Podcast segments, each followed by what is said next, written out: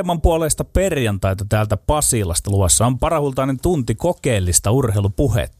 Olemme valmistaneet eri joukkuepallopeleistä käytössä olevan pelisuunnitelman tyyliin ohjelmasuunnitelman, joka taas perustuu ohjelmapelikirjaamme, joka vuorostaan on kirjoitettu kuvastelemaan sitä, mikä on ohjelmamme brändi ja identiteetti, eli se itseymmärrys ja tavallaan ohjelmamme minuus, miten ilmaisemme arvojemme mukaista urheilupuhetta niin, että se on kanavan eli Yle puheen linjan mukaista. Puhun tässä identiteetistä siksi, että se on niitä keskeisimpiä asioita, jotka ovat hukassa tai hakuusessa suomalaisessa joukkuepalopeliperheessä. Toki on olemassa myös vahvoja identiteettejä, kuten jääkiekkoulussamme meidän peli ja koripalloilussamme susijengin oma tapa pelata. En muuten tiedä, miksi susijengin pelitapaa kutsutaan. Siinä on muuten aukko, joten ei muuta kuin nimeä keksimään tai ainakin lanseeraamaan, koska ainakaan tänne studiomme asti nimi ei ole kantautunut. Nimestään lapsi tunnetaan.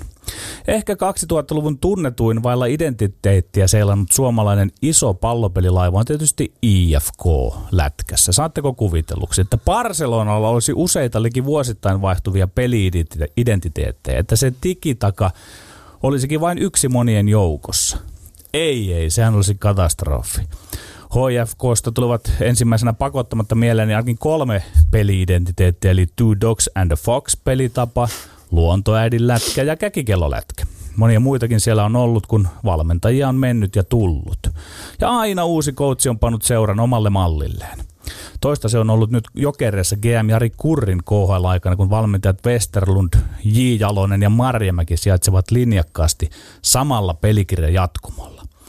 Hyvässä liitossa maajoukkuessa seurassa on ensin identiteetti ja sen puitteissa sitten palkataan työntekijät.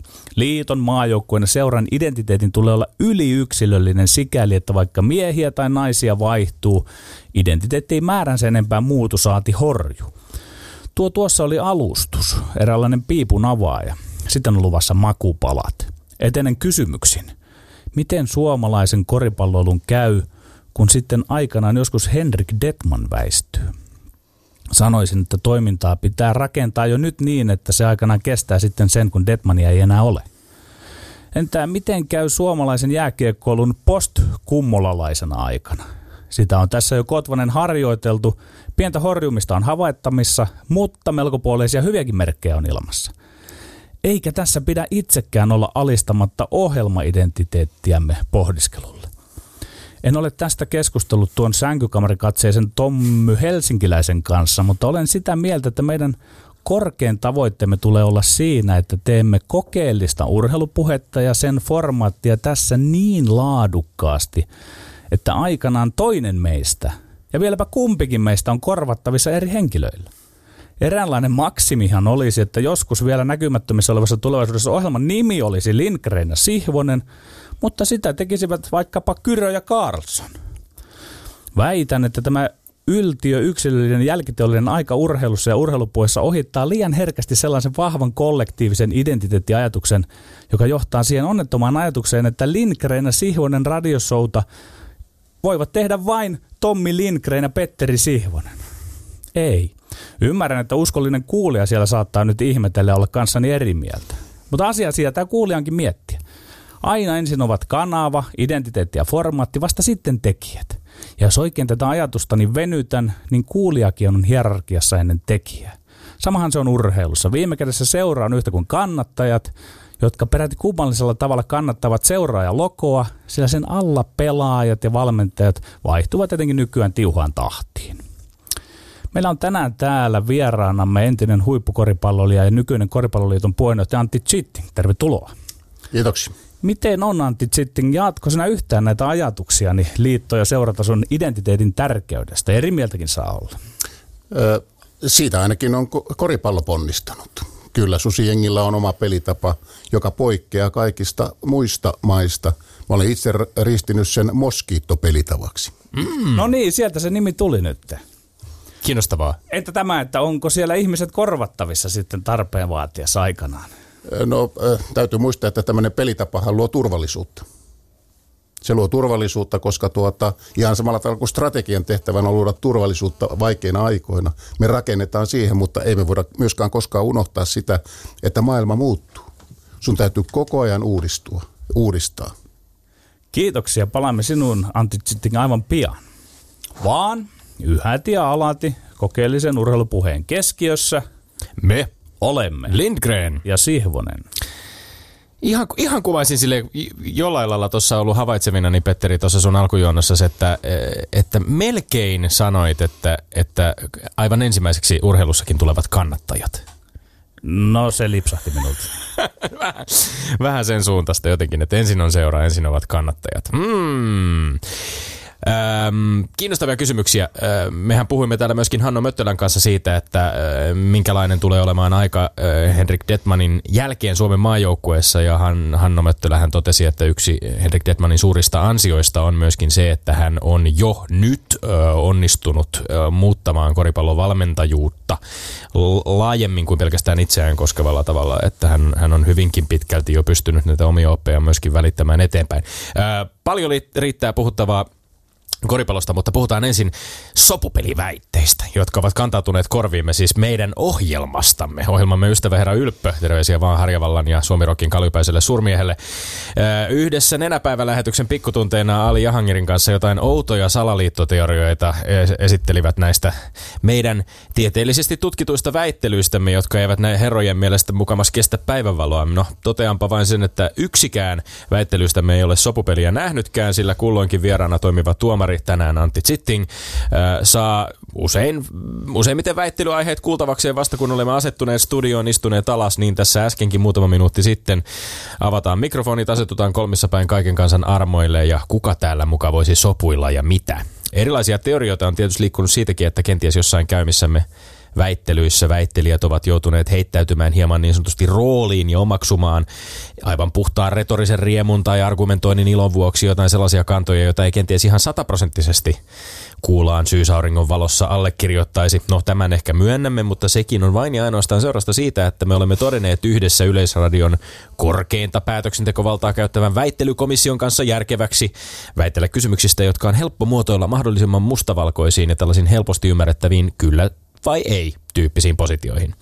Kaikissa kysymyksissä me emme luonnollisesti ole Petterin kanssa aivan täysin eri mieltä ja harmaan sävyihinkin toivottavasti joskus päästään näiden verbaalisten hyökkäysten lomassa. Yhtä kaikki pelin lopputulokset ovat täysin ennalta suunnittelemattomia sekä sataprosenttisesti tuomarina toimivan vieraan mielivallan alaisia. Me emme ole öö, Macho Man Randy Savage tai Jimmy Superfly Snuka, jotka retuttavat toisiaan valmiin koreografian mukaan vapaaottelukehässä tai vapaapainikehässä tai niittaavat kanveesiin jollain mielikuvituspyykkinaruilla, vaan me olemme Lindgren ja Sihvonen. Ja tällä viikolla väittelemme seuraavista aiheista. Yksi, Chelsea valmentaja Antonia Conte jätti pelin jälkeen kättelemättä Jose Mourinhon. Hyvä vai yhdentekevä, ah, anteeksi, huono vai yhdentekevä juttu. Kaksi, Jokerit ja leijonat vaihtoivat valmentajat Jalosen ja Marjamäen päittäin. Voittiko jokerit vai leijonat? Sekä kolme, Sauli Väisäsen mukaan huuhkajien pelitapa on parantunut tiiviimpien linjojen pelaamisen suuntaan. Onko tämä oikea suuntaus Suomi-futikselle, kyllä vai ei? Samat tutut säännöt, kellossa on aikaa 180 sekuntia per väittely, joten eiköhän aleta vaan mylleröimään lopuksi, kun Kongi on viimeisen kerran kumahtanut. Pallo heitetään konkreettisesti iso pallo heitetään ison miehen käsiin, kun äh, päivän päätuomari Antti Zitting pääsee ottamaan ohjat käsinsä ja jakamaan pisteitä. Eiköhän mennä, Petteri? Annetaan palaa. Siellä ollaan valmiina. Kyllä. Ensimmäinen väittely. Chelsea-valmentaja Antonio Conte jätti pelin jälkeen kättelemättä Jose Mourinhon huono vai yhdentekevä juttu? No aivan yhdentekevä juttu. Tai oikeastaan aivan normaali valmentajien välinen asia. Maailman sivussa on ollut niin, että jotkut coachit tulee juttuun keskenään ja jotkut ei. Osa valmentajista ikään kuin liittoutuu keskenään ja osa ryhtyy keskenään psykologiseen vihanpitoon. Ja sitten on se aika iso porukka coachia, jotka kaikissa oloissa julkisesti vetää ikään kuin kulissina sellaisen neutraalin roolin suhteessa toisiinsa. Coach Conte, Coach Mourinho ovat tulisieluisia, mutta harkitsevia valmentajia kumpikin. Tässä nyt ei olla sillä lailla, että olisi savua ilman tulta. Mä arvelin niin päin, että Mourinho sai mitä tilasi. Joissakin mennessä skismasta tässä tuli näpäytys olla kättelemättä sieltä Konten puolelta. Tämä oli ehkä uusi sodanjulistus. Konte oli peli, pelilopussa aikaa miettiä, että hän toimii nyt näin. Huono, huono juttu. Yksi urheilun ainutlaatuisimpia ja tärkeimpiä asioita on verissä päinkin taistelevien, vastusta- taistelevien vastustajien keskinäinen kunnioitus, myös sen jälkeen, kun ottelut ja kilpailut on tauonnut. Nyt Antonio Conte näytti tahallaan keskisormea Murinion suuntaan symbolisesti kävelemällä, kättelemättä kentälle pelaajansa kanssa juhlimaan uh, Chelsea ja Manchester Unitedin ottelun jälkeen. Totesi vielä medialle jälkeenpäin, että kentällä pitää osoittaa kunnioitusta, ei sen ulkopuolella. Mä pidän Antonio Contesta valtavasti. Hän on intohimoinen, taktisesti taitava valmentaja, hieno hahmo brittifutiksessa ylipäänsä ja kansainvälisessä futiksessa, mutta tämä temppuilu oli huonoa PR Kontelle, Chelsealle ja futikselle ja reilun pelin hengelle. Päinvastoin tämä oli hyvää PR futikselle. Tommi Jaa. mieti, koko aiheesta puhutaan kaukana Britteen saarilta, jopa Suomessa, radiossa. Niin, eli siis kaikki uutiset ovat hyviä uutisia Petterin mielestä. Huomio ennen kaikkea. Ei, kun siis urheilussa pitää olla näitä vastakkainasetteluja, se synnyttää draamaa, ja kun nämä väännöt ei ole mitään pahaa sotaa, vaan tämmöisiä oivaltavia symbolisia juttuja, niin ne on oikein tervetulleita. Hei. No ei, mun mielestä brittifutiksessa on selkeä tapa ja käytäntö. Päävalmentajat kättelee pelin jälkeen. Tällaisia pelin rituaaleja ja käytäntöjä tulee myöskin kunnioittaa. Nyt, kun nythän Conte teki niin, että hän jätti tavallaan siinä, Jose Mourinhokin totesi, että taisin kätellä Antonio Conten veljeä ja taisin kätellä niitä apuvalmentajia siinä. En lähtenyt hän, hänen perään juoksemaan kentälle, ei se ole minun tehtäväni. Nyt hän niin jätti apuvalmentajat hoitamaan kättelyt ja aivan selvästi halusi huomion itseensä, mikä minun mielestäni joukkuepelissä ei ole hyvä juttu. Chelsea oli voittanut ottelun, ei mitään syytä tällaiseen kiukutteluun. Ei ole mitään kiveen hakattuja englantilaisen futiksen perinteitä. Mietitään, että nämä tarvitsee tämmöisiä eeppisiä tarinoita. Oli Murino vastaan Wenger. No se alkaa ves- vesittyä. Nyt tulee uusi. Murino vastaan Conte. Ja huomaatko Tommi, kuka on myös aina mukana? Murino. Eli ei ole savua ilman tulta. Hän on siellä kaivannut verta nenästään kulisseissa. Älä ole huolissaan Conten käytöksestä, vaan ole huolissaan siitä, että mitä mahtaa tapahtunut pelin aikana tai ennen peliä. No ei ole mitään käynyt ilmi, että olisi ollut mitään sellaista, joka olisi jotenkin antanut ei syytä sitä tällaiseen tietenkään palasteta, vaan si- pela- eh, paljastetaan. Niin, siis no mä sanoisin melkein, että jos Mourinhosta puhutaan, että hän on tässä esillä, pitää onnitella Contea, että hän, hän sai siis Mourinho näyttämään jopa sympaattiselta ja vastustajaa kunnioittavalta valmentajalta, mikä on ansiokas saavutus Niinpä sinänsä. niin. Tämä on, kato, tää on tämmöistä identiteettipeliä, tarinaa ja me, ollaan, me ihmetellään täällä, että mistä siinä mahtaa olla kysymys. Tämä on hyvää PR. Sinä väitit, että tämä on huono. Kyllä, kyllä. Menemme seuraavaan aiheeseen. Kongi kumahtaa ja väittelijät vaikenevat, näinhän ne säännöt menee. Kaksi. Jokerit ja leijonat vaihtoivat valmentajat Jalosen ja Marjamäen päittäin. Voittiko jokerit vai voittiko leijonat? Mielestäni Leijonat voitti niukasti, sanotaan taktiikkataulun mitalla. Jalonen on meidän pelin takuumies. Leijonat tarvitsee ja saa nyt jaloista vakaan kipparin, jonka ei tarvitse oman nahkansa tähden lähteä pelitapaa säätämään. Eikä jokeritkaan tässä vaihtokaupassa paljon hävinnyt, kun se sai päävalmentajaksi arvioinnin mukaan toiseksi parhaan mahdollisen vaihtoehdon paras vaihtoehto, kun luiskahti leijoniin. Kuvaavaa on, että GM Jari Kurri olisi halunnut pitää Jalosen. Jalonen teki henkilökohtaisen ratkaisun, meni leijoniin. Ja leijonat sai valmentaja, joka haluaa nimenomaan olla leijona valmentaja. Hoksaat sä, Tommi, Jokerit sai erinomaisen, mutta toiseksi parhaan vaihtoehdon. Ja leijonat sai parhaan mahdollisen vaihtoehdon. Eli kai sinäkin nyt osaat laskea 1 plus 1 on... Jokerit voitti. Tai siis Suomi-kiekko hävisi, ihan miten vaan. Suomen jääkiekkoliiton kotiareena ja jokereistakin 49 prosenttia omistavat herrat Timchenko ja Rottenberg nä- näyttivät käytännössä määrittävän, että mitä suomalaisen jääkiekon kovimmat päävalmentajat puuhaavat. Marja Mäki ja Jalonen on molemmat loistavia kiekkovalmentajia, tuskinpa Leijonilla ja Jokerilla mitään hätää on. Mutta mä väitän, että on silti vähän huolestuttavaa, jos Jokerien oligarkkien miljoonilla mälläily kytkeytyy näin tiiviisti myös Suomen jääkiekkoliiton ja maajoukkueen päävalmentajakuvioihin. Piiri pieni pyörii, tällainen vaikutelma siitä syntyy ja se tuntuu pyörivän Leijonien kotipesän venäläisomistuksessa olevan areenan käytäville, jolla kauppalehden mukaan on tehty viimekin tilikaudella tappiota 14,9 miljoonaa ja yhteensä koko KHL aikana jo 47,7 miljoonaa Sä euroa. viet keskustelun tuon väittelyn ihan väärille raiteille. Mä No, ymmärrän, että sä IFK-fanina viet keskustelun sivuraiteille, otat IFK, puheeksi jokereiden IFK, ei liity. IFK ei liity tähän No mitenkään. miten noin Mä- miljoonatappiot liittyy tähän valmentajien Mä yritän väliseen? saada tähän jotain provosointia, koska sulla selvästikin sun väite, tai sun oma vastauksessa tähän väittelyyn tuntuu olevan, että kaikki voittaa. Kaikki voittaa. Kaikki on hyviä, kaikki voittaa. Niin, ja jokerit voittaa ehkä vähän vähemmän. kaikki hyvin. Ei, en mä niin väittänyt, vaan siis kun, kun kerran tuota, on nämä legendaariset gm Kurri ja Lehtinen, niin tavallaan molemmat sai haluamansa, mutta nyt se meni siinä marssijärjestyksessä, että leijonat sai sen ikään kuin ensin ja enemmän haluamansa, niin silloin, silloin tämä on selvä homma. Tässä Eli keskusteltiin... puhutaanko rahasta nyt tässä sitten ke- loppuaika? no, ja voidaan puhua myös rahasta. ratkaistu. Hyvä. Raha liittyy myös Helsingin jokereihin, jos olet huomannut. Ihan Sihvonen. suomalaiseen Ylipäänsä musta tuntuu, mun, mun mielestä tuntuu vaan niinku hieman epäterveeltä, että maajoukkue ja yksi seuraorganisaatio, joka vielä tahkoo ulkomaisessa kiekkoliigassa, on näin tiiviisti kytkyssä toisiinsa. Että on Harkimot ja kerron Nummelat ja miksi. Rottenbergit, jotka junailevat siellä, minne suomalainen lätkä on menossa. mun mielestä maajoukkueen ei pitäisi olla näin tiiviisti yhden seuran kanssa tekemisissä. Eikä, tässä on kyse nyt siitä valmentamisen osaamisesta, että, että nyt on päätetty, että Jalonen on ykköskoutsi, Marjamäki kakkoskoutsi. Tämä mm. osaaminen Kuka on nyt, päättänyt? rahat- Kuka on päättänyt? Eh, Siis Kurri On ja päätetty. Lehtinen. Mm. Kurri ja Lehtinen ovat tätä mieltä. Si- Sinun, sinun mielipide ei käynyt vielä tässä ilmi, koska sinä puhut vain rahasta. En- Miten en sitten ymmärrä, miksi. Harkimot ja Rootenbergit ja Nummelat siellä maljoja nostetaan, luo- kaikki on luo- tyytyväisiä. He, lu- he ja... luottavat Kurriin ja Lehtiseen, että nämä valitsevat parhaat mahdolliset valmentajansa valmentamaan pelitapaa, meidän peliä. Ja sinä nostat maljan heidän mukana. Et eettisesti ja jääkiekollisesti ja taloudellisestikin kaikki on hyvin se on eri keskustelu, se on eri keskustelu. Ja niin vaan saman kellon tikityksen aikana sitäkin käytiin. Mennään viimeiseen väittelyyn. Kolme. Sauli Väisäsen mukaan huuhkajien pelitapa on parantunut tiiviimpien linjojen pelaamisen suuntaan. Onko tämä oikea suuntaus Suomi-futikselle, kyllä vai ei? Ei, tämä ei sittenkään ole oikea suuntaus Suomi Futikselle. Juuri tähän kohtaan suuntaus on varmasti ollut oikea, koska tuloskurssi on pitänyt saada muutettua ja se on saatu muutettua. Olkoonkin, että on pelattu osin paineettomia pelejä. Mun oma arvio on, ja mä sanon tämän vaikka en ole pelannut ja valmentanut jalkapalloa ammatikseni, että maailmalla Futiksen evoluution suunta on, että hyökkääminen ja puolustaminen tulee olla sopusoinnussa. Se on ainoa tapa menestyä pitkässä juoksussa. Nyt huuhkajat on painottanut liikaa puolustamista ja hyökkääminen on lähinnä kontraamista. Tämä on ehdottomasti hyvä suuntaus. Suomihan sai eilenkin parhaan mahdollisen lopun raskaalle futisvuodelle, joka on kirkastunut loppua kohden kuin kemikaalihoidon saanut Littoisten järvi. Futistoimittaja Sako-Pekka Sundelin sanoi sen parhaiten. Tiivis pakka, prässi menetyksen jälkeen tai kun vastustaja pelaa huonoon paikkaan, riistot, nopeat vastaiskut, erikoistilanteet. Siinä on Markku Kanervan Suomi simppeleimmillään, simppelimmillään.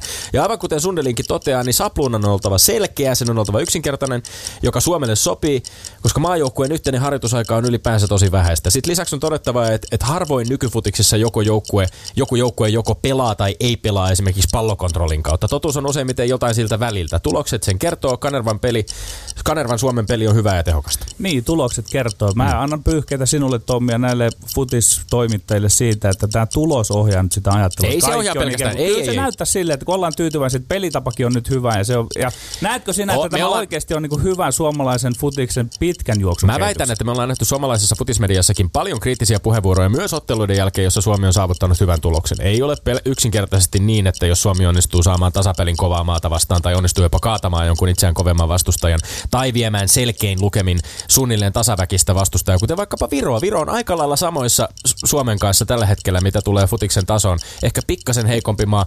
Su- Suomi vei aivan mennen tulleen eilen Viroa. Joo, mä, mä myönnän ton, että siellä on ollut, ollut hyväkin kriittistä keskustelua. Me puhutaan nyt vähän eri asiasta. Nyt, jos tämä peli-identiteetti ole tämä, puolustetaan ja vastahyökätään, Mä en- niin se, ei, niin mä- se, mä en se ei ruoki junioreita harjoittelemaan sitä, että mitä jos me teemme tämän pallon kanssa, vai että mitä jos me tehdään ilman tätä palloa. Ja tää, tää on, tämä huolestuttaa minua urheiluihmisenä todella vahvasti. Mun mielestä se ei ole pelkästään kontraamista tai pelkästään sitä, että luotetaan vaan vastaiskuihin, jos on niin kuin Sundelinkin kuvasi tiivis pakka prässimenetysten jälkeen tai kun vastustaja pelaa huonoon paikkaan riistot. Käydään niihin nopeisiin vastaiskuihin kyllä, mutta kyllä se on hyvin aktiivinen pelitapa myöskin. Ja tämä 442 systeemillä pe- pelaaminen, joka nyt Markku Kanervalla selkeästi on ollut, mä en tiedä mitä sä ehdotat sitten tilalle. Ei toi aktiivinen on vaarallinen sana, että, että kos- koska nytkin sinäkin luettelit tässä näitä puolustuspeliasioita, et niinkään sitä hyökkäämisen juttua, että sitten vaan toteat, että niin ja sitten se nopea vastahyökkäys. Tää pelita- Tavallaan niin myönnät tämän mun kritiikkini ja pelkoni Ei, tässä. tämä pelitapa on esimerkiksi saanut Pyry Soirin suoriutumaan loistavasti. Glenn Kamara teki debyyttinsä huhkeessa, suoristui puolustavan keskikenttäpelaajan roolissa erinomaisesti ja oli myöskin tilaa ja luovuutta ja mahdollisuus käyttää Kyllä. sitä aikaa. Totta kai siis niin kuin Viro oli, tässä ei ollut mistään pano, isosta panoksista ei pelattu. Viro ei välttämättä... Ainahan se loppuu kesken. Aina se loppuu kesken, vaikka mitä Olitko tekisi. pääsemässä vauhtiin? Jos tuntuu, että vähän oli vasta kone lämpenemässä. No, katsotaan aivan hetken päästä, mikä on meidän päivän tuomarimme koneen lämpötila tällä hetkellä. Ylepuheessa Lindgren ja Sihvonen. No niin, Koripalloliiton puheenjohtaja Antti Zitting, äh, nyt puheenjohtaja saa heittäytyä päätuomarin, äh, arviointituomarin rooliin ja, ja käydä läpi nämä meidän kolme väitettä vapaasti äh, haluamassasi järjestyksessä ja, ja tota, parhaaksi katsomillasi arviointikriteereillä. Tultiinpa sille alueelle, jossa tuota, tätä on yrittänyt välttää. Olen aina sanonut, että en, en puutu medisiinaan, mutta aloitetaan tuosta viimeisestä, eli huuhka- huuhkajien pelityylistä. Tietenkin tulokset ratkaisee. Ja, ja tuota, tässä on pitkä, pitkä kulma vai lyhyt kulma. Ja kun tässä pitkää kulmaa aina jokainen hakee, niin kumminkin voittojakin täytyy tulla. Et kyllä tässä, tässä tapauksessa mä nyt tämän argumentaation puolesta niin kuin kääntyisin Tommin puolelle. Mm. Tässä, tässä, on, tässä oli tuota tähän hetkeen jotain. Yksi nolla Joo, tu- Lindgrenille. e- e- et siis allekirjoita Petterin puhetta siitä, että on huolestuttavaa, jos, äh, jos on tämmöistä niinku tuloskeskeistä puhetta, josta lähdetään liikkeelle urheilussa. No urheilussa tietenkin tulokset äh, ratkaisee, mutta kyllä oleellista on tietenkin myös, että osataan niin kuin lyhyt ja pitkä tähtää niin kuin erottaa. Ja ne nyt meni vähän tässä tuota, tyylikkäästi molemmilla niin tuota, puolesta ja vastaan, mutta kyllä mun mielestä niin kuin jossain vaiheessa täytyy kelkka kääntää. Ja onhan se näin, että tämä akuutti tarve päästä voittojen tielle, niin se nyt on ollut huuhkajilla kerta kaikkiaan tässä niin kuin se agenda numero yksi. Ja siinä, siitä onnittelut huuhkajille ja Markku Kanervalle ja sinne hänen valmennustiimilleen pelaajille. Joo, jännittävää on nähdä, mitä tapahtuu, kun, kun äh, seuraavat karsinnat lähtevät äh, käyntiin, seuraavat EM-karsinnat ja sitten tämä uusi Nations League-systeemi, joka myöskin siinä ohella tulee, tulee mukaan. Maajoukkue äh, otteluiden määrä ainakin tulee olemaan runsas ja, ja niin. Pianhan sieltä on eräs äh, Roman Jeremenkokin taas vapautumassa Suomen maajoukkueen käyttöön. Katsotaan millainen rooli on hänellä sitten ensi syksynä, vai onko? No niin, mutta sitten peruutamme ilmeisesti kakkosaiheeseen vai? Joo, Jokerit Leijonat. Se on mielenkiintoinen ja viikonloppua hyvin, hyvin sävyttävä tietenkin. Ö, tässä, tässä oli molemmin puolin kyllä hyvin ponteva argumentointi, mutta täytyy sanoa, että urheilun ydin on kumminkin se, että jokaisella on oma paikkansa ja, ja tuota, vakka kantensa löytää. Ja tässä tapauksessa mä kyllä tuon Petterin puolelle niin kuin käännyn. Että mm, raha on tietenkin tärkeä, mutta joka, joka tapauksessa niin se, se konsepti ja se valmen, valmentajan sopiminen siihen joukkueen pelityyliin on, on oleellista. Ja kyllä GMien tehtävä on tämä. Minä otan mielelläni tästä pisteen vastaan. Hmm. Mutinoitta. Mi- miltäs tota, no nyt, nyt tässä on vielä ta- tavallaan kiinnostava tilanne myöskin, kun nämä, nämä päävalmentajakuviot ovat selvillä ja kuitenkin kyseiset herrat jatkavat edelleen nykyisten joukkueidensa päävalmentajina, miltä se Lauri Märjämäen Leijonien peli eilen näytti.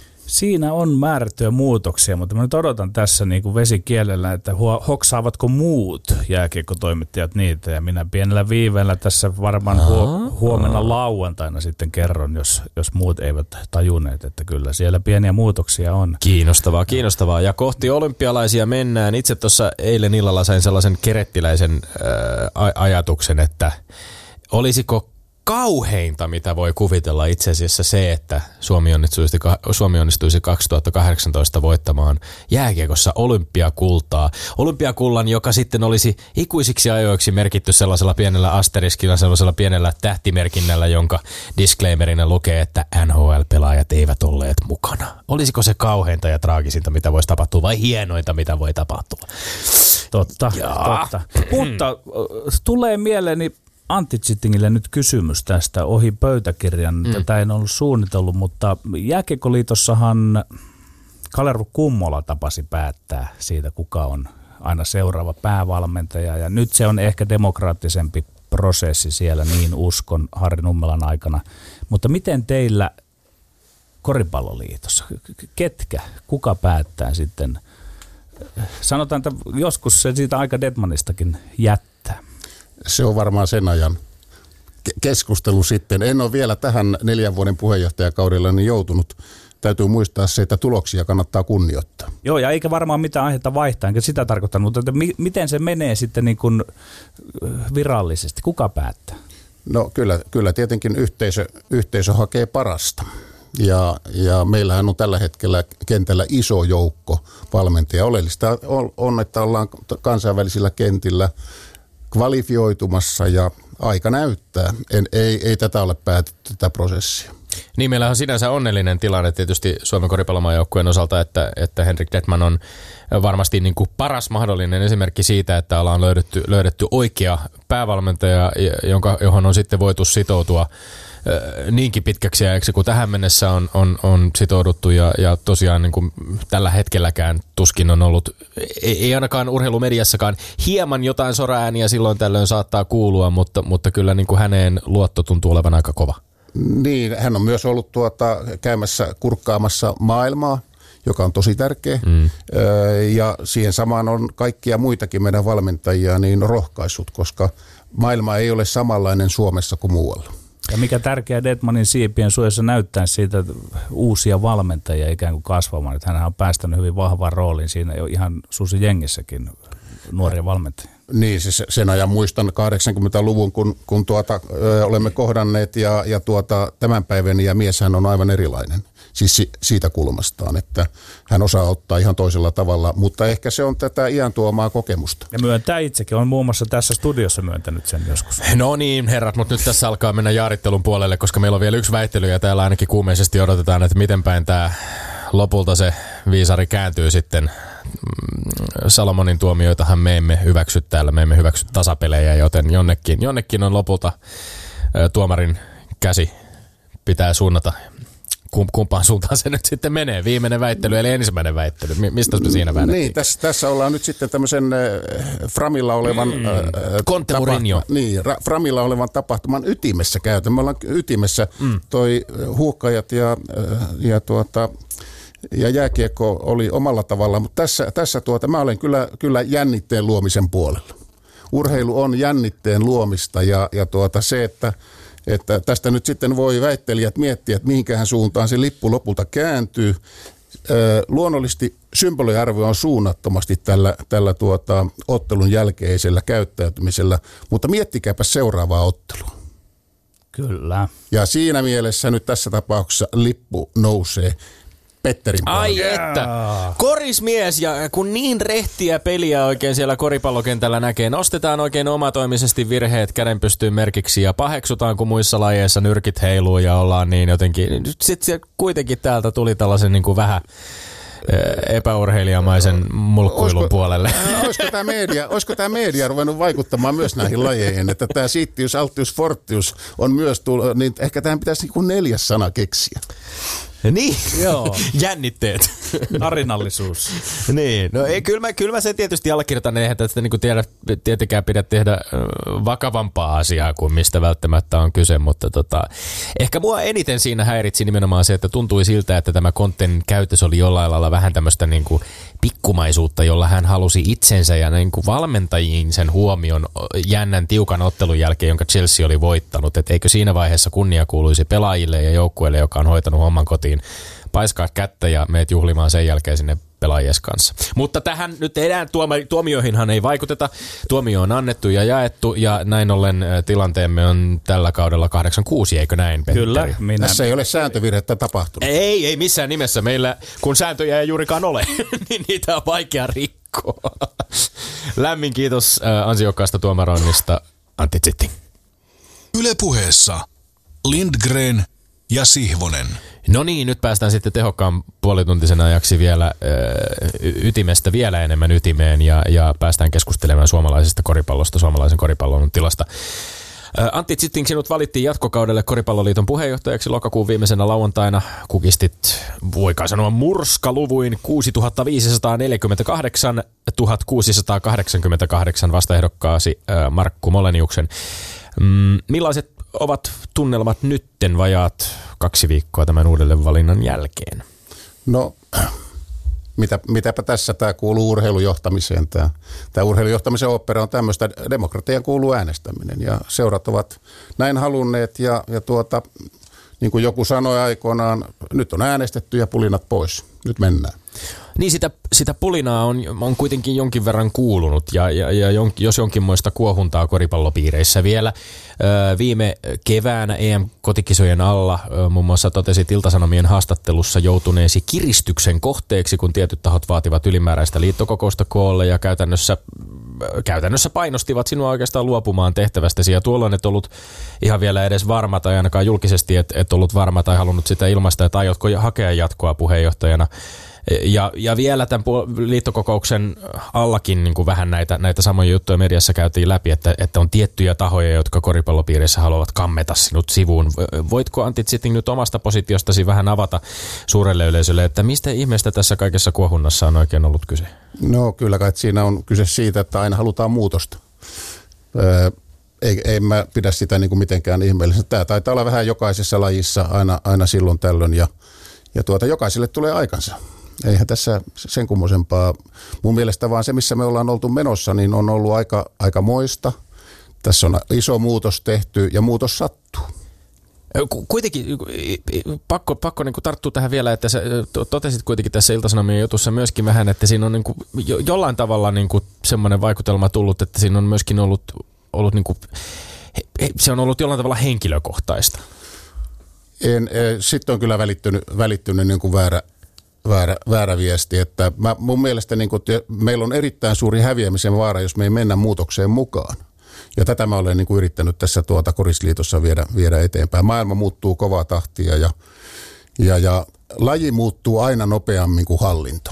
Mm. Tässä oli ehkä, väär, ehkä saatan hieman olla ehkä lainannut väärin, mutta, mutta tämmöinen lause oli, että todelliset motiivit ovat järjestöelämässä usein paljon raadollisempia. Luin vähän niin kuin rivien välistä sen, että si- siitä välittyy hieman semmoinen vaikutelma, että mi- mitähän ne todelliset motiivit sitten oikein ovat. No näitä, näitä luvattiin kertoa, mutta kun ei niitä sitten tullut missään vaiheessa niin kuin esille, niin mä olen nyt nyt sitten vähän ollut hoomoilasena, mutta luonnollisesti siis se, se, että pyydettiin pohjoisesta etelään ja lännestä itään jatkamaan puheenjohtajana, niin mulle, mulle se tuota riitti ja, ja sitten kannatus katsottiin.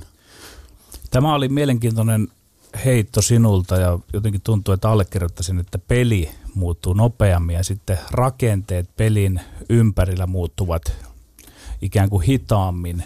Ää, minkä tyylisillä siirrolla sinä olet ajatellut, nyt on takana neljä vuotta strategiaa ja sitä muutosta, ja entäs jatkossa, että mitä se tarkoittaa niin kuin konkreettisesti, että, että siellä ympärillä reagoidaan myös siihen niin kuin pelin maailman muuttumiseen? No peli, mä tarkoitan tässä niin, niin peliä, mä en tarkoita itse sitä, sitä ottelupeliä. Joo, joo. Sekin muuttuu. Ja se on niin kuin toisen keskustelun niin kuin väärti vaikka tänäänkin.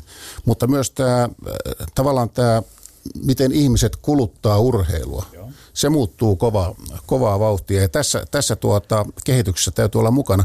Minun mielestä me ollaan alisuoriuduttu koripallossa. Meidän taso ei ole se, mikä meidän taso oli 15 vuotta sitten. Meidän taso on paljon korkeammalla tässä. Koris on kumminkin maailmalla valtalaji.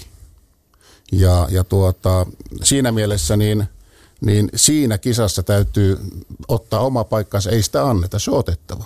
Ja nyt neljä vuotta on tehty tätä työtä. Minkälaiset asiat silloin nousevat, missä meillä on skarpattavaa, minkälaiset asiat nousevat keskiöön? No eh, tietenkin se, että mikä meidän suunta mikä meidän suunta on. Siis Susijengihän on tehnyt matkaa tosi hienosti eh, sieltä 2000-luvun alusta, alkupuolelta, kun Detman – Detman tuota aloitti, mutta sekin on ollut tuota pään seinään hakkaamista. Se, se tavallaan sun, sun täytyy niin kuin olla muurin, muurin särkiä tai murtaja. Ja hän on sitä, sitä tuota tehnyt ja, ja niille, jotka aikoinaan ovat hänet, hänet siihen tehtävän valinnut, iso hatunnosto. Ja myös niille, jotka ovat sallineet hänen viedä tätä, tätä eteenpäin. No sitten toinen on tietenkin tämän lajin kehittyminen yleensäkin. Ja silloin kun mä puheenjohtajana aloitin, niin me aloitettiin sitten strategiatyö ja strategiatyön tuloksena se strategia käytäntöön vienti kaksi ja puoli vuotta sitten, niin, niin tuota, tässä on nyt sitten tuloksia. No nyt kun Susijengi on kiistatta toiminut tämmöisenä huikeana veturina, eli maajoukkuetoiminta, niin mitkä on sitten ne haasteet ja kipupisteet, että että tämä koripallon SM-sarja sitten vuorostaan ei Korisliiga. Ole, niin, mm. Korisliiga ei ole mm. sitten tuota, ei ole lähtenyt ihan niin kuin, voi sanoa, että ei ole päässyt siihen imuun ihan kunnolla mukaan. No mä sen verran korjaan, että korisliikan numerot on kumminkin niin kuin kohtuullisen hyvät. Me ollaan sieltä Koperin ajoista äh, Sloveniasta, jolloin muuten voitettiin Slovenia viimeisessä pelissä, joka on nyt Euroopan mestari, niin, äh, niin äh, me ollaan kasvatettu kolmasosalla katsojamääriä korisliikassa. Ja en tiedä missä vaiheessa tämä ehkä toinen keskustelu. Me puhutaan korisliikasta ja naisten korisliikasta. Meidän varmaan olisi syytä ruveta puhumaan miesten korisliikasta ja naisten korisliikasta, koska tässä ajassa on tapahtunut myös paljon muutosta. Ne asiat, jotka näytti neljä vuotta sitten luonnollisilta, niin tänä päivänä saattaa olla jo niin kuin toisenlaisia. Yhteiskunta koko, koko ajan niin kuin muuttuu.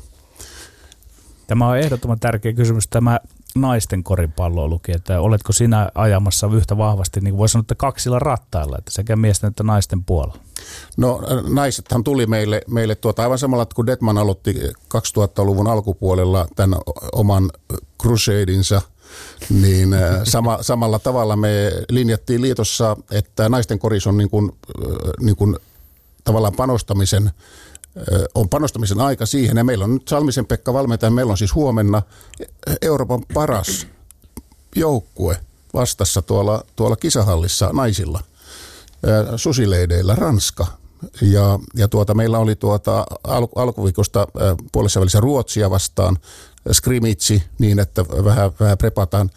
Meillä on tällä hetkellä, jos katsotaan isoa kuvaa, niin NCAAissa taitaa olla – onko meillä 19 naista. Eli Yhdysvalloissa yliopistosarjassa Ylimmä, Ylimmällä tasolla. Mm, korkeammalla tasolla. 17 tai 19 ja, ja, ja tuota, poikia miehiä taitaa olla 12. Eli tavallaan sitä pohjaa, josta sitten niin kuin ponnistetaan niin kuin pitää olla. Fundamenttia täytyy rakentaa vähän niin kuin Eiffeltornissa, jotta saadaan se huippukin niin kuin aikaiseksi. Mutta Aika näyttää. Tämä on pitkä matka. Ehdottoman hyvä nosto ja huomio ja samalla vinkkinä myöskin meidän kuuntelijoille, jos, jos lauantai-päivän aikana kaipaa urheilutekemistä ja, ja seurattavaa, niin ei muuta kuin kisahalliin seuraamaan suomalais, Suomen naisten maajoukkueen peliä.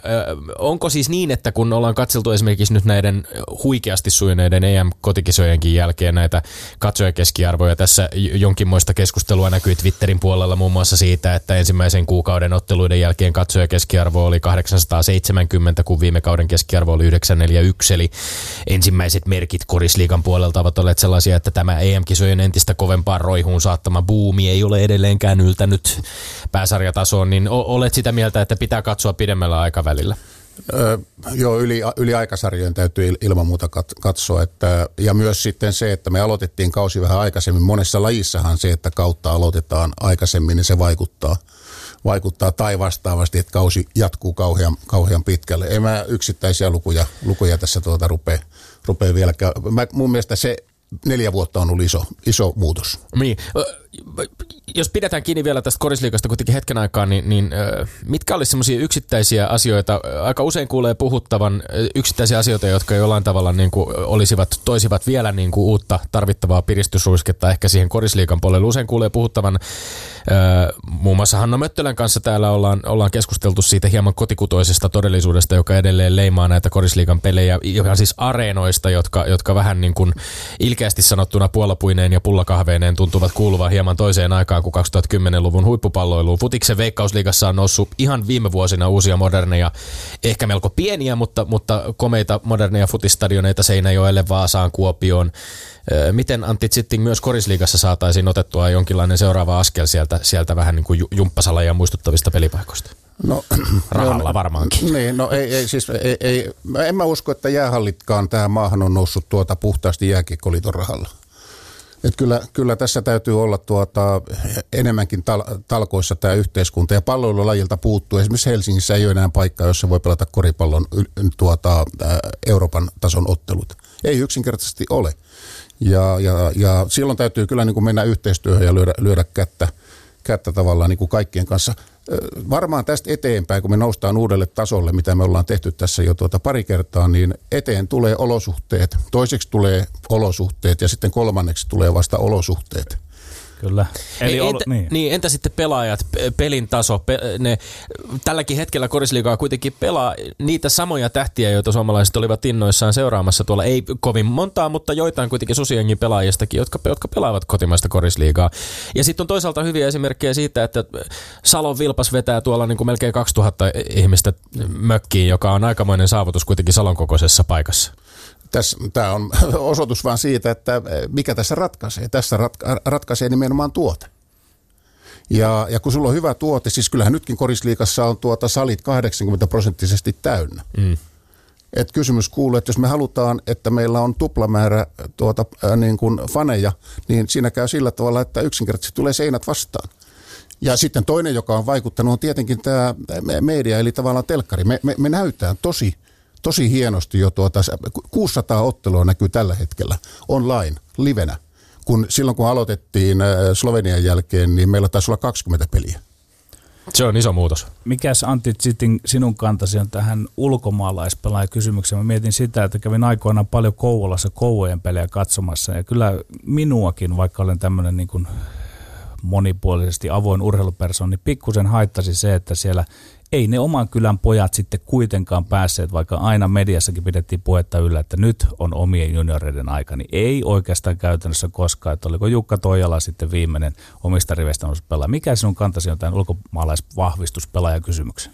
No Kovolassa on monia, monia muitakin kovia, kovia tuota, on, on, on, on iso, iso nippu, mutta kyllä mun kantani on, on se, että vähän riippuen siitä, että millä tasolla pelataan. Nyt Champions Leagueassa kun pelataan sillä, niillä säännöillä, mitkä on maan säännöt kussakin maassa, niin meidän täytyy ottaa myös tämä kansainvälinen äh, Champions League Eurokuppi huomioon. Mutta mehän ollaan käännetty tämä asia sillä tavalla, että mehän ei rajoiteta ulkomaalaispelaajien määrää varsinaisesti. Tämä on ensimmäinen kausi, vaan meillä on homeground player sääntö. Eli täytyy olla tietty määrä kotimaisia pelaajia rosterissa. Ja loput saa olla sitten niin kuin you take it. Ja, ja, ja mä väitän, että tänä päivänä, siis en väitä, vaan, vaan tiedän, kun itsekin on, on tuota, se yli 300 peliä mestaruussarjassa aikoinaan pelannut. Tänään pelataan paljon kovempaa korista kuin mitä pelattiin silloin 80-luvun puolivälissä. Peli on aivan erilainen, aivan, eri, aivan erilainen ja, tuota, ja sen takia me tarvitaan näitä malleja, malleja muualta. Ja sen lisäksi täytyy antaa seuraavalle mahdollisuus aika pitkään myös niin kuin hakea sitä rosteria. Jos jokerit ja leijonat vaihtu päävalmentaja, niin ihan samalla tavalla joukkueiden hakea sitä, että mikä se on se hyvä. Ylepuheessa Lindgren ja Sihvonen. Mennään vielä hetkeksi niihin rihakkaisiin tunnelmiin tuossa naapurissa elosyyskuun taitteessa EM-kotikisat olivat mm, varmaan voi sanoa niin kuin kaikilla tasoin tai, tai kaikilla, tavo, kaikilla tavoilla niin kuin huikea menestys olivat sitä taloudellisesti. Tietysti varmasti Susiengin kohdalla olisi moni ehkä toivonut, että pelit olisivat vieläkin pidempään jatkuneet, mutta kuitenkin suorittaminen siinä koti alkulohkossa oli aivan huikeaa ja, ja sitten se yksi ehkä heikoin peli sattui sitten vaan, vaan valitettavasti ensimmäisen pudotuspelin kohdalle, mutta EM-kisojen tavoitteeksi asetettiin, ö, oli asetettu taloudellisesti päästä 470 000 euroa plussan puolelle. Lopulta tulos ylitti reippaasti tuonkin päätyä alustavien arvioiden mukaan 600 000 euroa positiiviselle. Öm, minkälainen ö, maku sinulle itsellesi on Antti jäänyt tästä, tästä tapahtumasta? No, enhän mä ole tämmöistä kokenut niin kuin koskaan.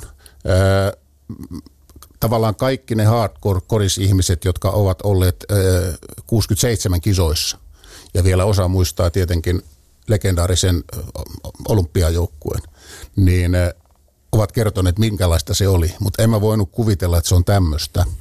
Ja miten tämä, tämä positiivinen spiraali niin lähtee liikkeelle. Mä, me nähtiin jo matkan varrella tuolla MM-kisoissa, mitä se tarkoittaa, kun, kun tuota, ollaan vauvasta vaariin – ja isoäidestä lapsen lapseen katsomossa. Se on, se on upea tunnelma, kun katsoo, miten ihmiset nauttii. 80 prosenttia on urheilu tästä hommasta, mutta tämä 20 prosenttia on tosi tärkeä, koska se, tavallaan se raha tulee kuluttajilta. Ja jos me ei pystytä tuota täyttämään heidän tavoitteitaan, toiveitaan, niin tuota, me ollaan out. Ja siinä ratkaisee olosuhteet. Katsokaa nyt, minkälaiset olosuhteet me rakennettiin ää, tuota Helsinki-areenalle se oli toisiksi suurin brändäys, mitä Helsinki Areenalle tehtiin Helsinki Areenan 20 vuoden historiassa. Ja kertokaapas, mikä oli se kaikkein kovin brändäys.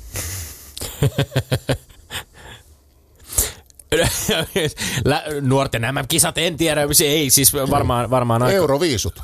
Aa niin, no joo, kyllä, sehän on kyllä kulttuuri. Euroviisujen jälkeen tarttua. ylivoimaisesti kovin brändäys. Joo. Siis hallissa ja, ja nyt mehän haluaa verrata mihinkään urheilulajiin mm. koripalloa. Me ollaan erilaisia. Mm. Mutta siis hallista ette löytäneet yhtään jääkiekkoilijan kuvaa. Si- se sehän... tehtiin koripalloareenaksi samalla sapulalla, se tehtiin Israelissa, Romaniassa ja Turkissa. Tästähän oli, tästähän oli paljon puhetta myöskin ihan värejä ja kaikkia yksityiskohtia myöten. Siellä oli järjettömän, järjettömän tarkkaa, tarkkaa työtä tehty. Ilmeisesti aika pitkään myöskin jatkunutta poh- pohjustustyötä. Se, oli, se ei ollut mikään ihan pikkuprosessi laittaa sitä hallia siihen ulkoasuun. Se oli, se oli todella vaativa ja tuota, mehän oltiin kauhuissaan niistä kustannuksista koska järjestäjä maksaa. Joo. No Hanno Möttölän kanssa, kun täällä keskusteltiin kisojen aikaan silloin, niin, niin me vähän puhuttiin myöskin tästä tunnelmasta ja siitä, kun Möttölä oli ensimmäisen kerran ohjelmassamme ihan, ihan tuossa alkumetreillä vieraillessamme. Puhui silloin siitä, kun, kun Suomelta oli EM-kotikisat mennyt, mennyt ohi, että hän oli oikeastaan vähän ty- aika tyytyväinen siitä, että kun, kun hän oli päässyt näkemään Bilbaossa esimerkiksi sen, että miten kravatti ei suomalaisella kiristä, kun ollaan ulkomailla ja, ja pystytään niin kuin heittämään e-, eri tavalla vapaalle. Ja sitten puhuttiin täällä, pohdittiin sitä, mietittiin tunnelmaa silloin Ranska-ottelun, avausottelun jälkeisenä päivänä, kun Hanna Möttölän kanssa keskustelimme. Puhuttiin tästä kysymyksestä, että uskaltaako suomalainen olla epäsuomalainen kotikisoissa. Millainen se tunnelma oli?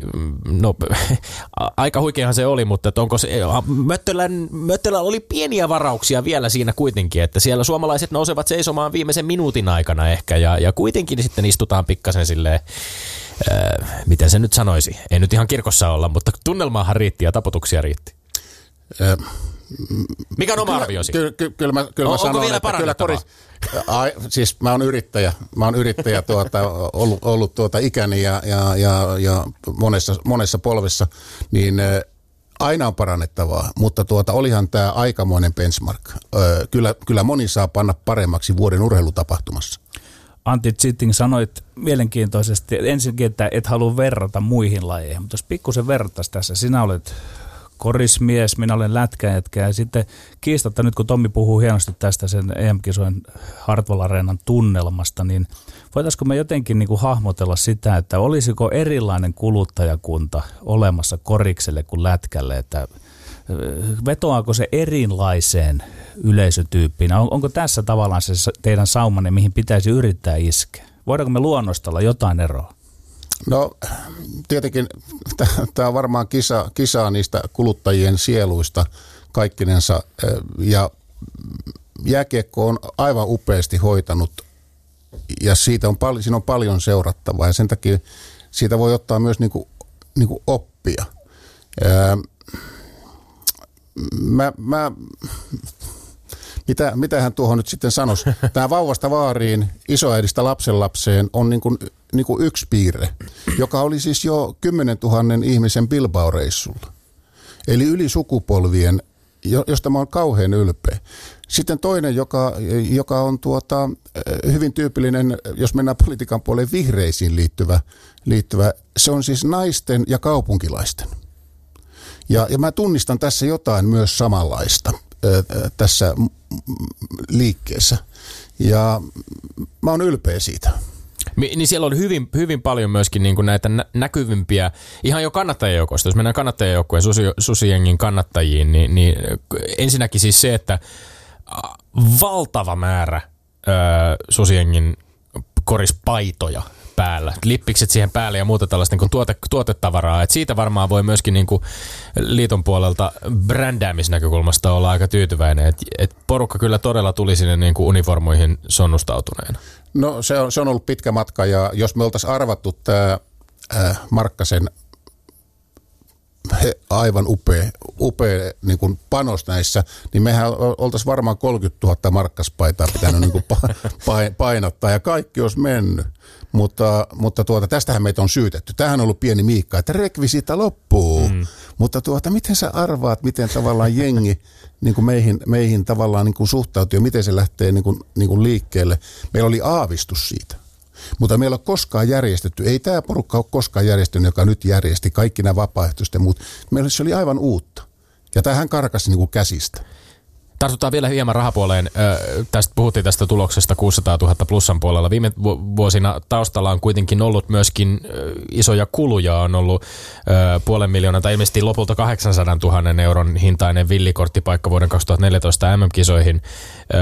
Joten varmaankin tämä odotukset ylittänyt tulos näistä EM-kotikisoista tuli ihan tarpeeseen. Mutta minkä, minkälainen on, on Koripalloliiton taloudellinen tila nyt tällä hetkellä? Antti no tuloksethan nähdään vasta tämän, tämän vuoden jälkeen, mutta siis silloin kun mä aloitin puheenjohtajana, niin mä kuulin valtuustosta ja valtuutetulta jatkuvasti sitä, että me ollaan miinuksella, me ollaan miinuksella näin ei voi jatkaa. Me oltaisiin voitu tehdä ehkä se sama, mitä jossain muissa lajissa tehtiin, että nostetaan 10 prosenttia lisenssimaksuja, nostetaan 10 prosenttia pelimaksuja ja irtisanotaan 10 prosenttia porukasta. Me, minä valitsin tuota porukan kanssa, kun me strategiatyötä tehtiin, kasvun ja kansainvälistymisen. Eri tie. Eri tie. Meillä on edelleen se toinen tie mahdollinen. Ylepuheessa Lindgren ja Sihvonen. Tartutaan tähän lisenssi asiaan, koska, koska sen nostit itse esiin tässä. Koripallopelaajien lisenssi, että koripallon lisenssipelaajien määrä on, on kasvanut ö, noin viidessä vuodessa yli 20 prosenttia, 22 prosenttia ilmeisesti suunnilleen. Hanno Möttölä ö, täällä ollessaan puhui muun muassa tällaisesta useamman vuoden aikana pyörineestä Pikkusudet-ohjelmasta, jolla on, on ö, pyritty saamaan, tai tätä ollaan onnistuttu järjestämään yhteistyökumppaneiden kanssa alaisteikäisille muutaman kerran viikossa tällaisia koriskerhoja.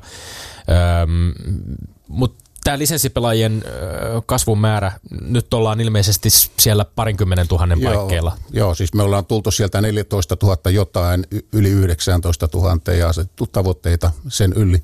Mihin, on... mihin se ensisijaisesti oman arvioisi mukaan perustuu? No, no se perustuu, se minkä takia sitä kasvua on tehty, se, se ei perustu yhteen eikä kahteen tekijään. Se perustuu tähän, jos et ole ihmisten silmissä, et ole ihmisten mielissä. Sen lisäksi tuota, kentällä tämä homma tehdään. Ei, ei Koripalloliiton niin kuin toimisto tee yhtään lisenssiä. Kyllä ne tehdään seuroissa.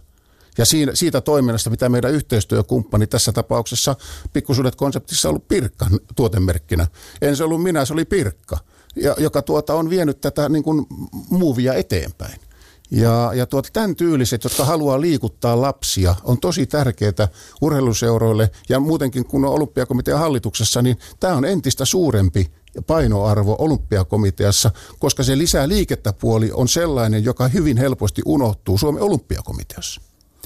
Antti Zitting, minä hieman kiritän nyt sinua tähän kysymykseen tässä studiossa. En saanut kunnollista vastausta, en Henrik Detmanilta enkä Hanno Möttölältä. Ehkä sinä panet paremmaksi. Nimittäin se minua askarruttaa, että tämä koko suomalaisen koripallon ilmiö, se on tehty niillä vähillä lisenssipelaajilla.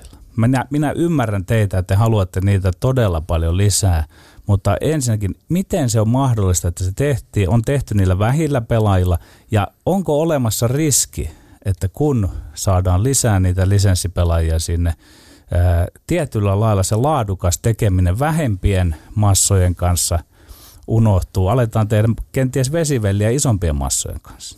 No, äh, ne, jotka armeijan käyneet armeijassa sanotaan, että rintamahyökkäys on kielletty doktriini mielessä ja, ja se tarkoittaa sitä, että täytyy käyttää järkeä ja täytyy koukata. Ja tässä on käytetty vähiä resursseja koukkaamalla niin, että on yritetty löytää ne resurssit, ne, ne, ne, ne tavallaan tyypit ja sitten rakentaa niille semmoinen polku, että he voivat parhaissa olosuhteissa, parhaiden valmentajien kanssa ja parhaiden kumppaneiden, siis pelaajien kanssa harjoitella. Kyllä, tähän mennessä näin, no. mutta entäs sitten se voi olla uusi seuraava tulevaisuuden olosuhde, missä se rintamahyökkäys periaatteessa on mahdollista, mutta onko se se tehokas No sitä en tiedä, että onko se tehokas, mutta täytyy muistaa, että tuota, nuoret tytöt ja pojat niin kasvaa eri tahti. Mä itse aloitin koripallon 15-vuotiaana. Ja mä sain kumminkin pelata toista sataa kertaa siniristi lipun alla. Ja, ja tuota, me tarvitaan, meillä on nyt tämä meidän putki tuonne Mäkelärinteeseen, joka on siis maailman tehokkain putki tällä hetkellä lukioista. Maailman tehokkain putki. Mistään lukiosta ei ole mennyt enempää pelaajia kuin tuota Mäkelärinteestä. Me tarvitaan samanlaisia alueille. Ja tästä se ehkä lähti toi, osin toi viime, viime kevään niin kuin ongelma, kun mä sanoin, että me tarvitaan alueelle samanlaisia tuota, mahdollisuuksia, jossa ne, jotka hitaammin kehittyvät, mutta josta voi tulla tällaisia meikäläisiä, ehkä sarjajyriä sitten, niin, niin tuota, myös tunnistetaan. Sen, että, sen, sen sijaan, että me tunnistetaan vain se Markkanen. Mm. Eli, eli lentopallo ja koripallo on, on ne kaksi suuri, suurta palloilulajia meillä, jotka, jotka selkeästi pärjäävät parhaiten kansainvälisessä vertailussa. Ja, ja paljon on ollut puhetta siitä, että ei ole sattumaa, että juuri näissä lajeissa on tajuttu keskittää juniorimaan joukkueiden nuoret pelaajat samoihin lukioihin. Ja mainitsit HBA Märskyn Mäkelän rinteen tuossa... Äh, aika lähellä täältä tota, koriksen puolella. Ja, Joo, ja, ja yläasteella myös tuota, mm, vastaavanlaista. Mm, ja sitten taas lentopallossa puhutaan vastaavasti kuortaneesta. Mutta onko se niin, että kun tässä tilanteessa nyt on, on äh, niin kuin tilanne on tällä hetkellä tavallaan jo aika hyvä, että nyt se seuraava askel on nimenomaan se, mitä totesit, että näitä, näitä niin kuin märskyn kaltaisia paikkoja pitää saada lisää? Niin siis, jos me, jos me halutaan, että me ei menetetä niitä, jotka haluavat panostaa tähän korikseen. Meidän, täy, niille, meidän täytyy tarjota niille mahdollisuuksia. Täytyy muistaa, että mä oon itse, mun ensimmäinen joukkue on Sotkamo Jymy. Mä en olisi tässä ilman korista nyt. Sotkamo jymystä tänne, tänne tuota pääkaupunkiseudulle kokeilemaan omia rajojaan. Niin, saksalaisessa jalkapallossa toimittiin noin, että tuo kuulostaa erittäin järkevälle, että tavallaan sieltä maakunnista ja maalta ja näiltä, että ei menetetä sieltä niitä lahjakkuuksia. Mikä tässä nyt sitten mättää, että onko tahoja, jotka haluaisivat, että tämä pidettäisiin tämä järjestelmä tämmöisenä niin kuin pääkaupunkikeskeisenä, keskitettynä, ja sitten on tahoja, mihin ilmeisesti sinäkin kuulut, että, että hajautetaan sitä tuonne ympäri maata. Ei, musta tuntuu, että tämä on evoluutiota, että tämä, niin kuin meillä on ollut nyt tämä Eiffeltorni kärki. Ja nyt on kyse siitä, että meidän täytyy saada tätä Eiffeltornin keskiosaa niin, niin tuota levitettyä. Meillä on, ainakin mulla on ruvennut tätä keskivartaloa syntymään. Meidän täytyy synnyttää tätä keskivartaloa niin, että me saadaan isoja, siis kohtuullisen kokoisia toimivia yksiköitä niihin niille alueille, jotka haluaa kehittää toimintaa. Koripalloliitto ei voi mennä tekemään alueille – yksin sitä. Viimeinen kysymys. Kun Mika Kojonkoski oli ohjelmassa tänä syksynä, hän totesi, että, että lentopallo, koripallo ovat hyviä esimerkkejä siitä, miten ollaan onnistuttu olympiakomiteankin kovasti toistelemassa urheilija keskiöajatuksessa, kun taas yksilölajeissa ehkä vähän heikommin. Mutta koripalloliiton puheenjohtaja Antti Zitting, onko kuitenkin niin, että esimerkiksi koriksessa mm, vähän vaikea sanoa, onko se sitten kuitenkin ehkä teillä niin kuin ihan omatoimisesti syntynyt se, se menestys, se, vai onko, onko minkälainen on olympiakomitean tai vaikkapa huippuurheiluyksikön panos tässä kaikessa ollut? Siis kyllähän nämä kansalliset olympiavalmentajat ovat aivan avain. Ja samanlaista ajatusta oli meillä, että tuota alueelle tarjotaan tavallaan tämän, tämän tuota EM-kisojen Legasin kautta, niin tarjotaan alueelle myös mahdollista samanlaista, kun on alueita, jotka haluavat. Kiitos, lämmin kiitos vierailusta Antti Zitting. Kiitoksia. Ja sitten Tomi Lindgrenin maineikkaat urheiluterveiset. Lähetetään ne uh, Gianluigi Buffonin sanoin Chi ha giocato con Andrea che ha compreso il significato della parola unico. Ja jokainen, joka on pelannut Andrean kanssa, on tajunnut, mitä ainutkertainen tarkoittaa. Andrea Pirlo uh, ripusti nappulat naulaan viimeisen kerran. Uh, minä nostan hattuani korkealle numero 21 suurelle suosikilleni.